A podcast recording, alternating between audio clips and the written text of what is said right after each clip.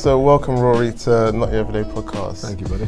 Thank you for coming, and I really appreciate it. Um, first of all, I just want to, for those who don't know who you Mhm. are and um, what you do, past and present, Yeah. could you just kind of give uh, a summary of like what you do?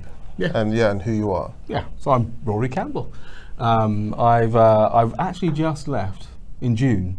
Uh, six brilliant years at the John Lewis Partnership. Mhm. Uh, the last three of which uh, was a bit of a peculiar board position called Partnership Registrar, which worked for the chairman and effectively looked after the model of business, um, provided some independent uh, views and opinions on what the business was doing to live up to its purpose. Um, and now I have co-founded a consultancy called New Vantage Consulting. Um, and we're going to focus on a bunch of stuff. We're going to focus on leadership council, board cohesion, strategic alignment, change and implementation, those sorts of things. Uh, and th- that's me. That's what I do. So, how long were you at uh, John Lewis for? John Lewis was six years. Yeah, Yeah. about about six years. Yeah. So, so how did you end up at John Lewis, and what was your, the experience like yeah. at the top of the organisation? Yeah. Um, so I prior to John Lewis, I was working for a small uh, consultancy, management consultancy, and I'd been there for a couple of years. Really loved it. I had um, uh, two jobs there at the same time, so lead consultant and operating director.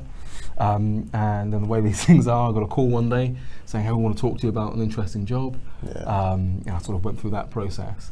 Uh, if I tell you the funny end of it, after about five weeks of these conversations with uh, with the headhunter not telling me who the company was, uh, I said, "Look, I've got nothing else to add. Uh, let me know who it is." And she said, "Well, you know, they're trying to decide whether they want to interview you or not, and um, I'm not going to tell you unless they want to interview you." But she dropped a hint. And she said it's a multi-billion pound retailer, uh, a head office in central London, and uh, a head office, um, head office in central London, and a head office in uh, uh, on the M4 corridor. And I had a lady working for me who um, English is her sixth language. right? So you, you've now got the right mental image. And, uh, and, I, and I called her in and I said, look, don't ask. Yeah. Try and figure out who this is for me. It took her about two minutes. And uh, she said, it's either John Lewis or another business that will remain unnamed. So I phoned the headhunter back. And I said, it's one of these two. And she said, how do you feel about that? Yeah. And I said, if it's that business, it's been lovely talking to you. And she said, great, I'll call you back next week.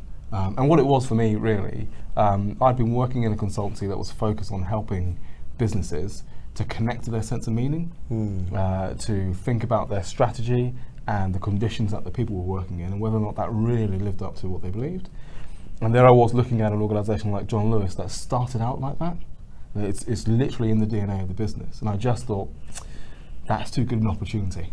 Uh, so I want to be involved. Mm. Um, wh- what was it like at the at, at, at the top of the business? In some senses, like at the top of any business, right? You, Mm. you've got titans of industry, people who are brilliant at what they do, um, who are passionate about what they do, uh, and are competing in a fiercely, fiercely difficult market. Uh, I mean, you know, we can all see where retail's at in the moment. It's under an awful lot of pressure, like many other sectors. Uh, so you've got leaders at the top of that business that are trying to figure out where the future is, what's changing, how they get there fast enough, and manage today's business um, at scale. Uh, I learned a lot about the size of that business and its nature, which I hadn't anticipated when I joined. Um, you know, it's easy when you talk about the big traditional retailers to forget how big they are. Mm. John Lewis Partnership is 84,000 people strong. You know, 60,000 or so uh, in, in Waitrose and the remainder in, in, in John Lewis, essentially. So it's a big, big business. Um, so it was demanding at, at the top. It was exciting. Uh, I grew a lot. Um, so, you know, the, the last three years doing that job on the board, um, I've accelerated my learning, uh, figured out what I'm good at, figured out what I'm really not good at. Mm. Um, uh, I've, I've loved it. It's been a great opportunity. And my job day to day uh, really was to work closely with the board and in particular the managing director uh, to give her an independent perspective on things, whether that be in response to an opportunity or a challenge, or just sort of noticing where we're going over time and thinking about things with a, with a slightly different angle uh, more than anything. So very, very varied. Very Yeah. varied. So, so, because what I explore in my podcast is the, the the great moments, but also the difficult moments. Yeah. So, what has been the most difficult moment or moments Mm. for you Mm. in John Lewis? Mm. Do you know, um, probably the most difficult for me was not long after I started my, uh, my board role um, uh, for a number of reasons. Uh, you can sort of intellectualize what it's like doing that job and then you start doing it and you're suddenly racked with with a lack of confidence. Um, you know, I remember being sat around the board table uh, for probably my first couple of meetings. I don't think I said a word. right. It's quite intimidating. Uh, I you know. I, am I'm looking at a chap who's got 30 years of experience in retail. I'm looking at um, the then managing director who is master of the big picture. But I tell you what, he will tell you the 0.01% margin difference from two years ago to now. And master of the detail. Uh, I'm looking at um, uh, the, the now MD, who who then was buying a brand or commercial director, who was just dynamic and really uh, on point when it came to the propositions and so on and so forth. And you sit there and you think, I'm doing a role which is not about a deep level of expertise in any one area. It's about understanding enough of them all in order to offer a perspective. How on earth can I do that when these guys seem to know everything? Uh, so I, I found that really, really uh, intimi- intimidating. Um, and in, the, in my first few months, it meant I wasn't me. Mm. I wasn't bringing the best of my game. Mm. Um, I wasn't doing the things that make me able to contribute the way I can contribute. I was trying to find a way to fit in, um, and that was false for me. Uh, and then after about maybe seven or eight months, um, I, I had I had a bad conversation. So I had uh, started the role on a secondment basis, uh, and then seven or eight months later, uh, I was asked if I wanted to apply for it permanently. I thought, yeah, I'm up, I'm up for that. I'll figure, I'll figure it out. I'll get a grip on it, but I'm, I'm up for that. Um, and I, I had some second-hand feedback, um, uh, which was you know, someone effectively saying, "I'm not so sure Rory's right for this job," um, and I was livid. I was livid because it was second-hand feedback. Mm. Right? They hadn't told me that directly, and I'd been working with them for eight months, and they hadn't said that to me. Mhm. Um, uh, so I ended up having a, um, quite a challenging confrontational one-to-one with them Mm. uh, about their view, my view, where we differed. Um, but there was truth in what they were saying.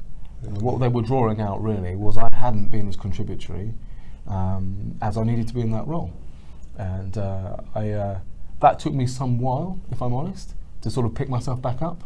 You know, my first ever board job, and one of you know a pretty critical bit of feedback from a critical person is saying, "I'm not so sure about that, dude." I, I felt really low about Yeah. that. That's when I took up running. I don't like running. I'm a sprinter, long distance, not not not so much. And I was away with my um, my family uh, just for a long weekend, and I took some training kit, and I said to my wife, "I'm going for a run." And you know, the look on her face was, "Yeah, Mhm. that ain't gonna Mhm. last." Mhm. Um, and uh, I went out running, and I ran 16 kilometers because I'm stubborn. Um, and every kilometer, I was thinking, "I'm not, I'm not accepting. I'm not accepting that feedback. I'm not accepting how that's made me feel. I need to go back and do something about it." Mm. Um, so it was a really difficult, but it was, for me, it was really quite important because it made me sit up and think, what do I want to do? How do I want to be in that role? If I want to achieve this, I've got to listen. I've got to accept the fact that I haven't stepped up as, I as I want to yet. But now I've got an opportunity to get that right. Um, yeah, so that, that's probably uh, one of, because there've been a few. that's, probably, that's probably one of the, one of the uh, personally one of the more difficult moments. Yeah, that, that one has stuck with me. That was a turning point. So, so how, how do you, how did, how did you overcome it in the end? Like, what did you do? So I, Um, I, I um, in part, I surprised myself, right? So um, I think it's easy when you've got second-hand, well, maybe not easy. It could be easy when you've got second-hand, difficult feedback to not confront it. Um, but I was cross because I'm, you know, at a risk of sounding egotistical, I knew I could do that job. I know, I know what I'm good at, and they're always being told, yeah, not so much, uh, and it made me cross. Um, and so, you know, the first thing I did was have the direct, candid conversation with that individual, and that included me saying to them, if you've got a view, I don't expect to hear it secondhand. Mm, You know, c- you know, we've been working with it, with each other all this time, and we're going to continue working with each other. Can we have the conversation? Um, it included me doing my homework. Right, so I didn't go into that conversation unprepared. Mm. I went into it having given real thought to how do I think I am doing, where have I added value, where have I not, um, and then uh, in my book, always being prepared to be really open. So you know, being sat with uh, being sat with him and saying, look, I know this has not landed well. I know I didn't get that bit right. However, in these areas, this is what I think. We just have a disagreement about it. Uh, and what I need from you to be successful is this, and I get what you need from me is that. But the reality is, my my role on that board um, was always a tricky balance because, in many respects, I'm a peer of everyone around the board, including the managing director. The managing director's boss is the same as mine; it's the chairman. Yet, most of my time is spent with them, and the uh, the greatest point of appraisal of what value I'm bringing is by that group. Mm. So you have this constant balancing act and constant conflict. Um, and then the only other thing, I guess that, that, that I did was, um, you know, well, I mentioned running. Uh, it's not flippant. Right? I recognised that I had spent a few months trying to immerse myself in their world, trying to um, find the ways to work that fitted the way they work. And the very reason why I was appointed was to bring a different perspective. Mm. And yet I'd been slowly trying to squash it because I was intimidated Mm. and was thinking, well, if I find a way of fitting in, then that'll be all right. Um, and you know, I've, I've a, a reasonably long history of you know, sort of depression and mental health uh, issues and things like that. And one of the things I know is healthy body, healthy mind. Right, those two things are virtuous for me. Um, so running wasn't sort of you know, flippant. I, I took my running kit; it was clearly premeditated. Right? Yeah. Um, this was about, you know what? If I want to be match fit up here, I've got to be match fit here. Uh, so I got fit, did some exercise. I, I got out. I thought about things, and just felt a bit more like, right, I'm ready. I've got to be fit to face into this, Mm. up here and in here, and they both go hand in hand. Yeah, no, that's a really inspiring and um, uplifting um, story because uh, it shows yeah, it, it shows your determination um, and not to give up as well. So I really, I really enjoyed that one. Um, so we can um, kind of edit. How how comfortable are you, are you to talk about the depression and mental Oh, health issues? very comfortable. Very- yeah, okay, yeah. Cool. So, so, all right, cool. So you mentioned earlier that um, you went through depression and you had some mental health Mm, mm. challenges. Could you talk a bit about what happened in that period? Yeah, yeah, yeah. Uh, you're gonna get a history lesson, a history of a history of Rory Campbell. Um, so I know now. Obviously, I didn't at the point I'm about to describe. Excuse me. That for me, my um, mental health challenges go back to my dad dying when I was 12. Mm. Uh, in the middle of the night, which is important. I'll come back to that in a little while. Middle of the night, about half one in the morning, uh, my dad died of an asthma attack. Um, uh, as I say, 12 years old. I was the youngest of three, or I am the youngest of three boys. Uh, my uh, Jules, my brother, was 15. My oldest brother Wayne was 18 at the time. He was starting his first year at university, um, and obviously my mum. And uh, you know, when, when that happened, and you're 12 years old, you don't really know what to do with it, right? Um, and uh, you know, I I grieved and got on with life in a funny way. Mm. Uh, and my mum did the most amazing um, uh, job raising three boys in her own, you know, where dad had been the breadwinner and all that sort of stuff. Um, and I just kind of got on with things. And then at university, when I went to uh, uni, I really struggled. Mm. Um, in my first year, I uh, and in my certainly my first semester, I didn't go up much. Now I can remember being in uh, my halls of residence, watching people come back at two o'clock in the morning from their night out, and I was still in my room just watching the world go by. Right? I mean, what is what is up with that? Um, and I didn't know why. Uh, and I can remember being in lectures, and you know I'd be sat there, and I'd suddenly think, I need to get out. I think I'm going to cry, and I really don't know why. And I'd go walking for three or four hours. You know, my my uh, um, my sort of my flatmates and, and what have you would be like, "Where did you disappear to?" And I'd disappear for hours because I just need to get things out of my system, Hmm. and I didn't really know why. Um, and you know, so th- I know now that I really struggled with depression through university, but I didn't identify it as that. I didn't seek any help. I just struggled with it, um, and you know, just moved on. And then roll forward to about 2004, something like that. Um, I'm working for uh, for Lloyds banking group, um, and I was in a particular part of the business.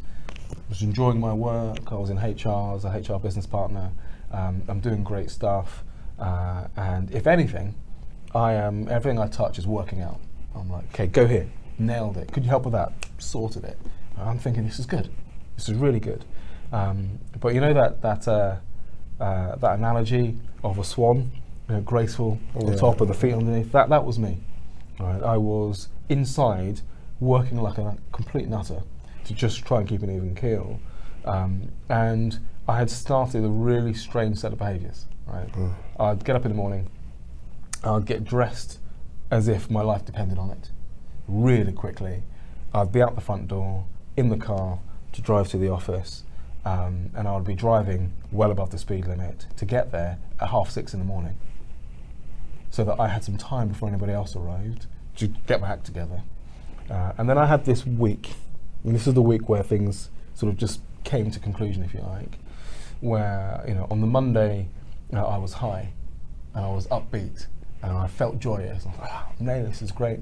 Uh, on the Tuesday, uh, you know, I, I came out of one meeting uh, with my boss uh, who had said nothing untoward to me, but I came out and I was really angry. And I remember thinking, I don't know why I'm so angry with her. Um, and on the Wednesday, I left the meeting and I went for a walk around the car park in floods of tears. And I remember going back inside thinking, I don't know why I'm crying. That's really strange. I was all over the place. It was a bank holiday weekend in August um, in 2004. Uh, and on the Monday, the bank holiday Monday, um, my wife said, uh, well, it's time to go to um, a friend of ours' birthday party. Are you coming? Uh, and I said, no, I've got too much to do. I need to get this done and get that done. And uh, uh, she was my girlfriend at the time, uh, now my wife. And um, she clearly had seen this coming. And I remember her saying to me, do you think maybe, possibly, do you think you might need to talk to somebody? And I exploded. Well, I've just so much on, you've no idea what it's like, blah, blah, blah. Um, but something stuck. Uh, so she left, and um, uh, I uh, booted up the internet. And uh, I say booted up because it must have been dial up then. Way back when, man. I booted it up, and I searched stress and depression. And one of the one of the things I clicked on had like a checklist, like 25 signs of stress and depression. And I remember reading them. Clenching your jaw.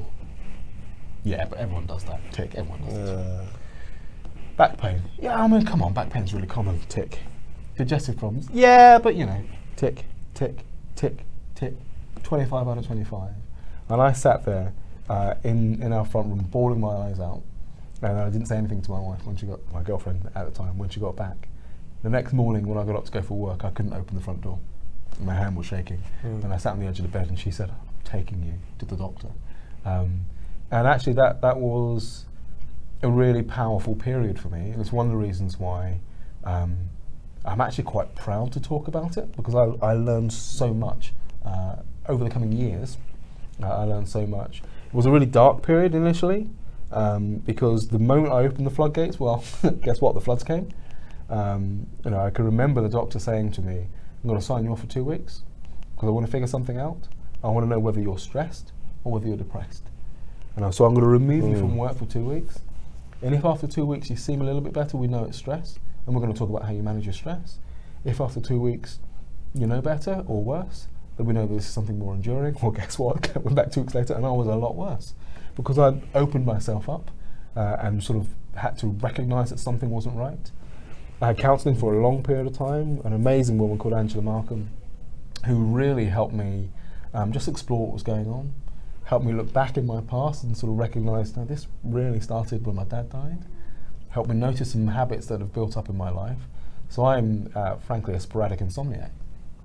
I don't really go to sleep, and I haven't since I was 12. I don't really go to sleep before about one in the morning. Well, guess what? My dad died at one in the morning.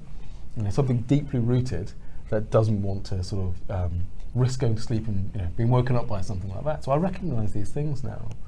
So I, I found my way over time to to own it, um, to understand it. Uh, for me, it's oddly it's a source of strength because I know myself better than I think most people know themselves because I've had to explore, I've Mm. had to understand, um, and you know along that journey, some of the most profound lessons for me come from my periods of depression. Angela saying to me, and I tell this to everybody, Angela saying to me when I sat in her in her room, and um, I said to her, I feel like everything is wrong. Uh, we were living in Bristol. I said, I feel like everything is wrong. You know, I've not been happy um, in, in the bank for a while, so maybe it's my job. I need to quit my job. Um, and, and, you know, I'm, i feel lonely in Bristol, so, so, maybe it's Bristol. I need to leave Bristol. Um, you know, and you know, I mean, Rachel and I have, have been arguing, so, so, maybe the relationship's not right. In fact, I'm going to quit everything and I'm going to start again. Mm. And generally, in my mind, I was going to up sticks. I was going to move to New York because that would be sensible. I was going to move to New York and I was just going to wipe the slate clean and start again.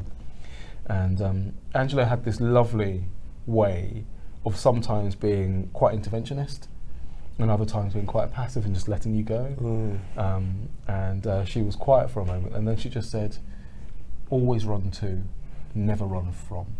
Because if you spend your time running from something, you're looking over your shoulder at the thing you're trying to get away from, you're paying no attention to where you're going to end up. So you take your time and you decide where you run to. And do you know what? That is singularly the most profound thing anyone has ever said to me because it stopped me. It made me pause, it made me figure it out, it made me make my peace with where I wanted to go. I was off work for three and a half months when I first bout of depression, um, and it would have been very easy for me to not go back to that job. Actually, what I did is I told myself, I'm going back because I need to prove to myself that it's not that job. Mm. And I went back. Um, and I've had periods of depression throughout. Um, I, am someone who believes that this is a part of me that I will manage throughout my life. Other people have different views, but that's my view. Um, and I kind of embrace it and, and own it. Um, yeah. Wow. There you go. You did ask, man. I go, no, I go deep and I go long. no, that, that was very. You know what? What strikes me is that it's very um, thoughtful. Like you've you spent time yeah. understanding what was the issues, particular issues. It's not vague. It's very precise. It's very specific. You've um, you've you've kind of had you've you've told a story that's very clear mm. in your mind, and you're able to articulate that as well. So it shows that you've connected the dots, looking backwards, and mm. it's helped you reflect. Um, uh, and, and, and, make better decisions now. So, what would you tell people who are currently facing depression now, mm. or don't know that they're, face, they're, facing depression, but they feel they don't feel the same? They feel they don't feel themselves. Yeah. What, what, would yeah. you say to them? Yeah. So I um. I'll tell you what, vulnerability is a hard thing, and I think that particularly in today's world, particularly in certainly for people who are in professional positions, you can feel an overwhelming amount of pressure to, to be strong and to show that you're confident and that you're capable. And it's really easy when you're struggling to think that that's a sign of weakness. Um, and, and, so one of the things that I have always said to, to people I've spoken to who do struggle is there's great strength, right? There's great strength in being that person that's brave enough to say, I want to explore this. Because many people hide from it mm. uh, because they're frightened, because they can't face into it. You know, no judgment, but I think it takes great strength to, to, to open it up and face into it. Um, I think seeking help is an important thing. And that comes in many shapes, right? I mean, I, have I've had help from counselling, I've had help from antidepressants, I've had help from you know, courses which are just slightly spiritual and uplifting, all sorts of things. I think finding the, the things in your life, the people around you that can actually help you explore and open up in a safe way, um, I, I, think is important. So, knowing yourself seems to be the key to mm. really finding happiness. But why is it difficult for people to undergo that exercise to know mm. themselves? Or maybe difficult isn't the right word. Why do people either run away from it or don't bother to, mm. to reflect or go to therapy or speak to people, particularly men as well? Yeah. Why is it that uh, people don't feel that um, that sense um, to talk about their problems? That's a big question. Yeah, yeah because, it's a big question. It's an important one. Yeah, because right? like, I've seen a lot of themes in the last couple of episodes mm, about mm. like really knowing yourself is a, is the true key to to happiness. Because a lot of pain, and suffering, and anxiety comes mm. from what what you think others think about you, and yeah. and yeah. not having an, an, alignment to knowing who you are and feeling um, content with who you yeah, are. Yeah. So, so how, how I am, um, and I think it's a very natural human thing for us to do to describe the outcomes we want. I want well behaved, polite children with expansive thinking, blah, blah, blah. Uh, I go to university or I go to school uh, and I want good grades because you know, grades are important and achieving exam results is important. I go to university because I want to get a job that looks like this. So we're constantly trying to fit in with um, with this system around us that we've created. Um, and I think that's a normal thing that's been around for millions of years. Right? That's how society works. That's how we collectively work together. But when that's sat in an environment that the pressures of that are so great uh, and so continuous, I think it's easy to lose ourselves. I think it's easy to say, I fit in to the education system. I fit in to secondary and higher education. I fit in in the work environment. In order to get on, I need to do these things. In order to get promoted, I have to look this way, behave this way, achieve results that, that look and feel like this. Um, and so we're constantly fitting in, and we don't often stop to ask, who am I? No one really asks us that anymore. When was the last time, if you think about it, when was the last time, uh, be it in a work or even a social context, someone said, who are you? Not, not who are you, what's your name, but who are you? What do you stand for? What do you think about the world around you? I think we've lost a degree of um, a degree of curiosity about it, and it's part, you know, interestingly, it's part of why um, now felt like the right time for me to part with John Lewis and start my own thing. I will always be in love with John Lewis as, as a business, but part of what I want to do is bring some of that uh, that more holistic thinking, and I don't mean that in a sort of spiritual way. I mean that in a you know we don't have to be in boardrooms and forget the fact that human beings are very philosophical creatures that think about things in quite ethical ways, that um, are impacted by the environments and the space that we're in. Those are equally important to our deliberations and our considerations. But when you're in that space, you are actually getting at the human condition. You're asking people what they are and what they stand for. And I just think over, over a long period of time, we've stepped away from doing some of that. Um, and so if I link it back to mental health, I think part of the challenge is we are no longer um, particularly well versed at doing that naturally.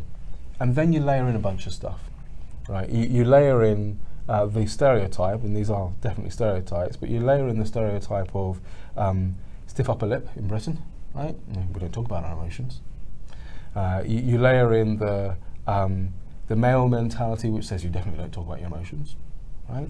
Um, you, you layer in the sort of be strong driver that just says, you know, success looks like being strong and being in control, and being in control of things. And if if you're depressed, surely you can't be in control of yourself, Mm. right? If you need help, well, that must mean you're weak, right? Mm. And so we layer all of that in, and it's then socially really difficult to open up. It's socially really difficult to question what it means to be a person today. Uh, and so I, I, I, I'm inspired by people and organisations that have rediscovered this sense of curiosity. I'm inspired by um, what I see as this emerging sort of shift, almost a tidal wave that's on the way, particularly from young businesses, and, and by young I mean the people in them, uh, and I mean the people that are designing them, that are figuring out new models, new ways of working, because they're asking broader questions. They're saying, I don't have to exist in this system, I can create a different system. They're asking curious questions about the human condition. That, that I think, is where the expansive place is, and the more we go to that, the more I think we create a society where it's not only accepted that you can operate with vulnerability, you can open yourself up, and you can ask what you stand for, but it's, it's encouraged, you know, and it's embraced. Um, you know, the more we do things, as my wife and I have, uh, of choosing the schools for our kids based on which ones we believe are going to enable them to be a whole person and find their best selves, not the ones that just gets the great grades for putting them through a system Mm. then we're teaching them and showing them that it's okay. it's okay to be you and to explore and discover what that means. I've gone deep again, but you, you, you Yeah, get my, no, you get I love my, it. you get I my love sense it of it, so much. Like this is so good. Like I'm just uh, fascinated because, like what you're saying resonates deeply with me because I I almost got lost in the system. Mm. Like got I got lost. Like eh, what I mean by by that is like the metrics and the Yes. the you know the promotions and like the the competition, all these things that you're always competing or, or comparing against. Mm, Um, especially when you're young and there's so much going on. Yeah. Um, yeah. That I, I had mentors, I had people like you, I had other people who who helped me align myself back to always try and search for who you are, Mm. um, what makes you happy, understanding your past, Mm. and and that in itself really took me out of that that rat race, Yeah. if you want to call it that, and it allowed me to find peace and using faith as well, but also just. Um, just yeah, a, a better understanding of who I am. Yeah. I'm not, still not there yet, but um, I, I, None of us yeah, are, it's- but, it's but just- being on the being on the path to it is, yeah. what matters. You know, I um, I, I I- do think it's difficult in. Um, I'm going to sound like an anti-capitalist, which I'm definitely not. Um, Okay. But but I do think it's difficult in. Uh, is it gone? Mm. We're back. I, I do think it's difficult in um, a, quite a westernized uh, model where success generally looks like um, financial growth, generally looks like hierarchical movement. You know, all those all those sort of things which um, indicate a successful life. Mm. I think it's difficult. I think it's really difficult. You know, I'm, I'm 41, right? Um, uh, I do very well for myself. I, know, I, I've had jobs that pay very well, and I don't have to worry at the moment. all, all things can change. Uh, I, I don't have to worry. So it's easy for me to say this. Were I my daughter's age, right, I'm, I would be terrified. Now, she's only she's only 11, so she's not right. But in, in the next 10 years, she's going to enter the workforce. Will she ever be able to afford a house? Um, the amount of money that she'll have to earn even to pay rent, let alone to buy uh, to buy a house if she chooses to do that.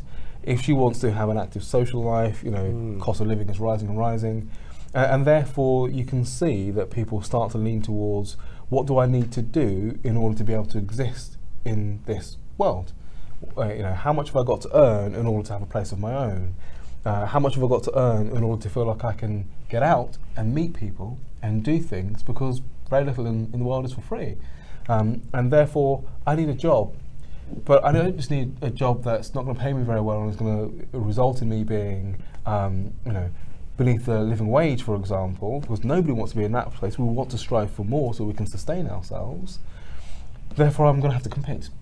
Um, and I'm going to have to compete to be better than the next person uh, so that I get the opportunity for growth and, and, uh, and promotion. Uh, and if I'm going to compete, I need to know what I'm competing on. And what I'm competing on is in the eyes of that person looking like this and achieving that. And then all of a sudden you're back into fitting in. So, you know, I don't say anything that I've said thinking it's easy. I think it's fiendishly difficult. Right. And I can understand how we all end up there. You know, I'm, I count myself as lucky in a funny way to have had the life experiences I've had, to be the sort of person that naturally thinks like this, to be able to stand outside the system and look at it and kind of go, isn't this odd? Mm. But I go back to what inspires me. I, I don't have a problem finding people that think in a similar way. That gives me hope. So, uh, last question, and I always ask this question to um, the the people that come onto my podcast. Uh, and the question is, you might need to think about it, but it might not. It might just come naturally. All right. Exactly. Yes. So it is. How would you describe Mm. your leadership style? How would I describe my leadership style?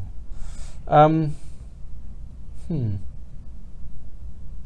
So, uh, I'm, I'm quite an open leader, uh, by which I mean um, I share a lot. I mean, you're getting this in the conversation, right? I'm, I'm open. I share how I think and how I feel.